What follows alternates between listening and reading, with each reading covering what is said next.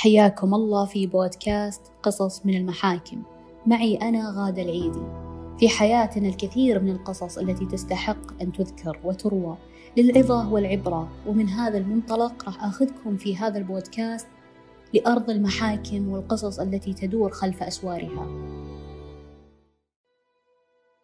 أهلا وسهلا. اشتقت لكم. مثل ما أنتم مشتاقين البودكاست قصص من المحاكم. أرجع لكم في هذه الحلقة وبطريقة مختلفة. لا أحمل معي قصة قضية لكن أحمل معي قصة تعنيك أنت يا عزيزي. لذا اسمعني بقلبك لا بإذنك. لسنوات عدة قالوا لنا أن الحب أعمى ولأنه أعمى فكل شعور نخوضه من أجل من نحب يجب أن يكون دون قيود أو وعي منا. ونوصم تلك التصرفات بالحب الأعمى. لكن من بدأ تلك الكذبة ونشرها بين الناس؟ من أوهم الإنسان أن الحب يجب أن يعاش بكل بؤس وتنازلات غير منطقية؟ وأننا حين نحب يجب أن نترك ذاتنا التي نحبها ونبدأ بتكوين ذات أخرى لتتناسب مع شريك حياتنا. عشان كذا دايم تلاقون حولنا ناس كثير يرددون الكلمات بكل يقين. ويقولون إذا تحبه بتقدم له كل شيء. لكن هل تمعنت يوما بتلك الجمل المرتبطة بالحب وتساءلت ما إن كانت حقيقية أم أنها مبالغة؟ وتلك المبالغة توقعنا دائما في نهاية المطاف من أعلى سقف التوقعات. مثل أن يجي واحد ويقول لك إن كنت تحبه اصبر على أذاه إن كنت تحبه مارس ما يحبه إن كنت تحبه تخلى عن كل من حولك واستفرد به.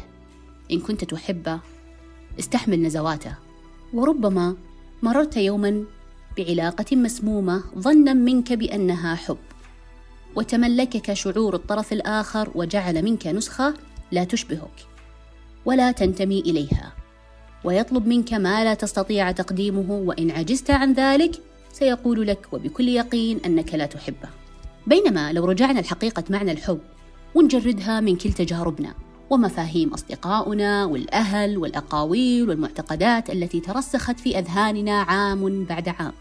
لوجدنا أن الحب أسمى شعور قد يعيشه الإنسان وأن الحب يعني التفهم والتقبل والعطاء اللامشروط. تلك الكلمات ليست مفاهيم في عالم وردي بل إنها حقيقة ومفردات تشرح الحب في أدق وصف ممكن للإنسان أن يفهمه. عشان كذا خلني أقول لك ومن منطلق ما عاشرته من قضايا مرت علي في جميع فئات المجتمع. أن الحب يا صديقي مبصر جدا جدا جدا. ويستحق أن يعاش بكل وضوح.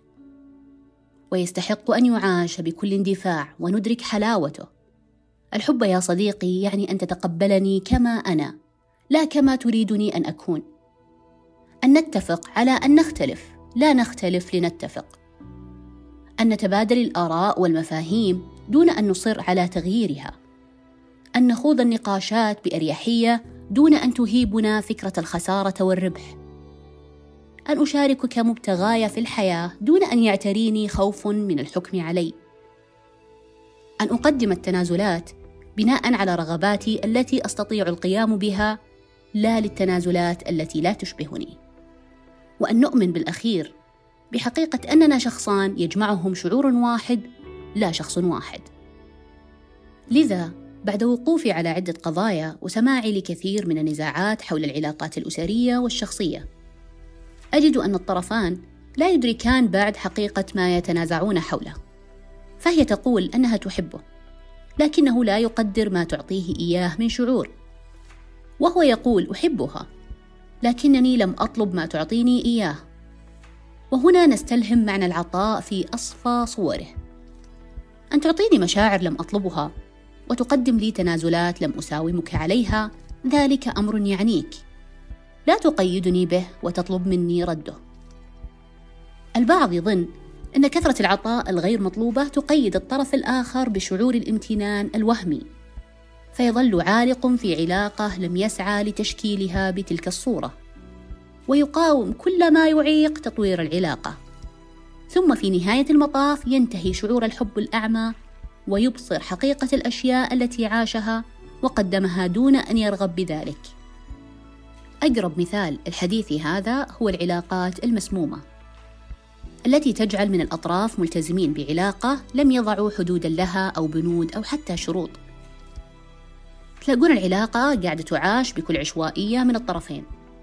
حتى يبدأ أحدهم بتملك الطرف الآخر تحت مسمى الحب. يتملك شعورك تجاه الحياة ويخبرك كيف تعاش وكيف تعبر عن ذاتك وشوقك ومشاعرك ويضع حدود لسقف طموحاتك ومبادئك.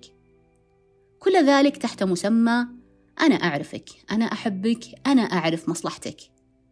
ولأن الحب بينهم متبادل يوهمك الطرف الآخر بأن كل ما يطلبه ويقرره يجب أن يطبق وينفذ ولا أنت ما تحبه؟ فتبدأ بالحفاظ على سلامة العلاقة من أن تتفاقم المشاكل وتساير شريكك بكل شيء يطلبه منك. وهنا تبدأ النهاية. لذا يجب أن تدرك قبل فوات الأوان أن الحب مبصر. لا تعيشه أعمى.